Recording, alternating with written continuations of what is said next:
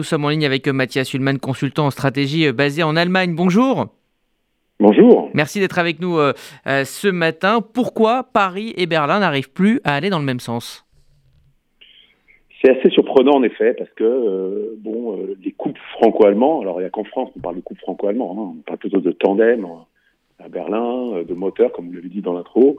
non, ce qui est surprenant, c'est que les duos ont toujours fonctionné au sommet, c'est-à-dire euh, Merkel et Sarkozy, par exemple, pendant la crise euh, de 2008, on parlait de Merkozy. Euh, là, le chancelier Scholz est, fraîchement élu depuis moins d'un an, et donc là, l'idée, c'était de se dire bon, c'est des premiers conseils des ministres, et on sent bien que ça, ça frotte, ça frotte. À Paris, on regrette un peu Angela Merkel. Et donc, euh, bon, là, la guerre en Ukraine a mis deux sujets sur la table euh, que vous avez évoqués, qui sont l'énergie et l'armement. Et on sent que ça bloque un peu on pourrait lister hein, les, les, les, désaccords, il y en a beaucoup, beaucoup, beaucoup, beaucoup. Euh, euh, mais bon, comme toujours, l'Europe avance euh, grâce aux crises.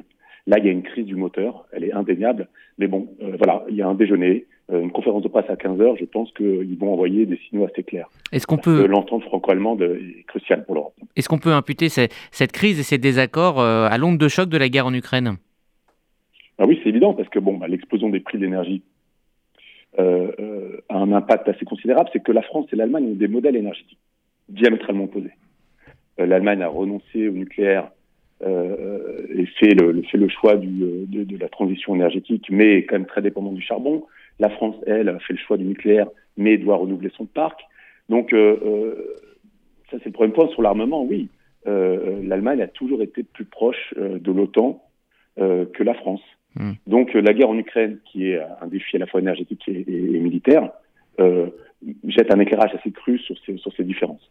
Alors, il se dit aussi qu'il y a une volonté hein, des Allemands de s'éloigner de, de, Paris. On parle même de changement de, de modèle. Comment l'expliquer? Bah, Ça fait pas mal d'années, quand même, pour être honnête. Hein. Euh, C'est-à-dire qu'au sortir de la Seconde Guerre mondiale, il est évident que la France avait le monopole euh, de la puissance géopolitique et militaire, et que l'Allemagne a plutôt fait le choix elle n'avait pas vraiment le choix à vrai dire, mais en tout cas, elle s'est dirigée vers euh, vers un modèle de puissance économique et financière.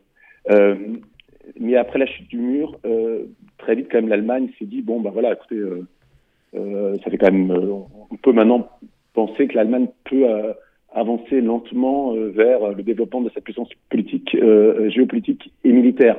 Et d'ailleurs, Scholz, dès le déclenchement de la guerre, de l'agression russe en Ukraine, euh, a, a, indiqué qu'il allait développer 100 milliards d'euros dans des projets d'armement. Donc ça prouve bien que quand même l'Allemagne prend un petit peu son indépendance politique et militaire vis-à-vis de la France. Mmh. Voilà. Donc, euh, mais c'est pas c'est pas uniquement dû à l'Ukraine. Hein. C'est un mouvement un peu plus long, je dirais, qui a au moins 10, 15, 20 ans. Voire. Alors, on a l'habitude, vous l'avez rappelé, de dire hein, que ce, ce, couple franco-allemand est le moteur de l'Europe. Justement, quelles conséquences euh, pour l'Europe si cette crise, si euh, ces crispations entre la France et l'Allemagne continuent?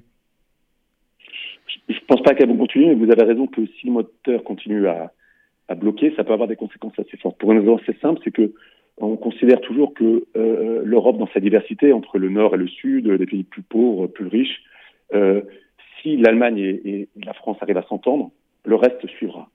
C'est-à-dire que si la France et l'Allemagne, parce qu'ils ont des tropismes différents, l'Allemagne regarde plutôt vers l'Est, la France plutôt vers le Sud de l'Europe, si euh, la France et l'Allemagne s'entendent, eh ben, eh ben, l'Europe se remet en mouvement. Donc c'est évident que si le moteur est bloqué, l'Europe peut être bloquée. Alors euh, j'ajoute juste un, dernier élément, euh, Rudy, c'est que euh, euh, au moment du déclenchement de la guerre, de l'agression russe, beaucoup de pays européens ont quand même jugé que la France et l'Allemagne étaient beaucoup trop timides avec, Vladimir Poutine, notamment la Pologne, mais aussi tous les pays baltes, les pays de, de, l'Europe du Nord.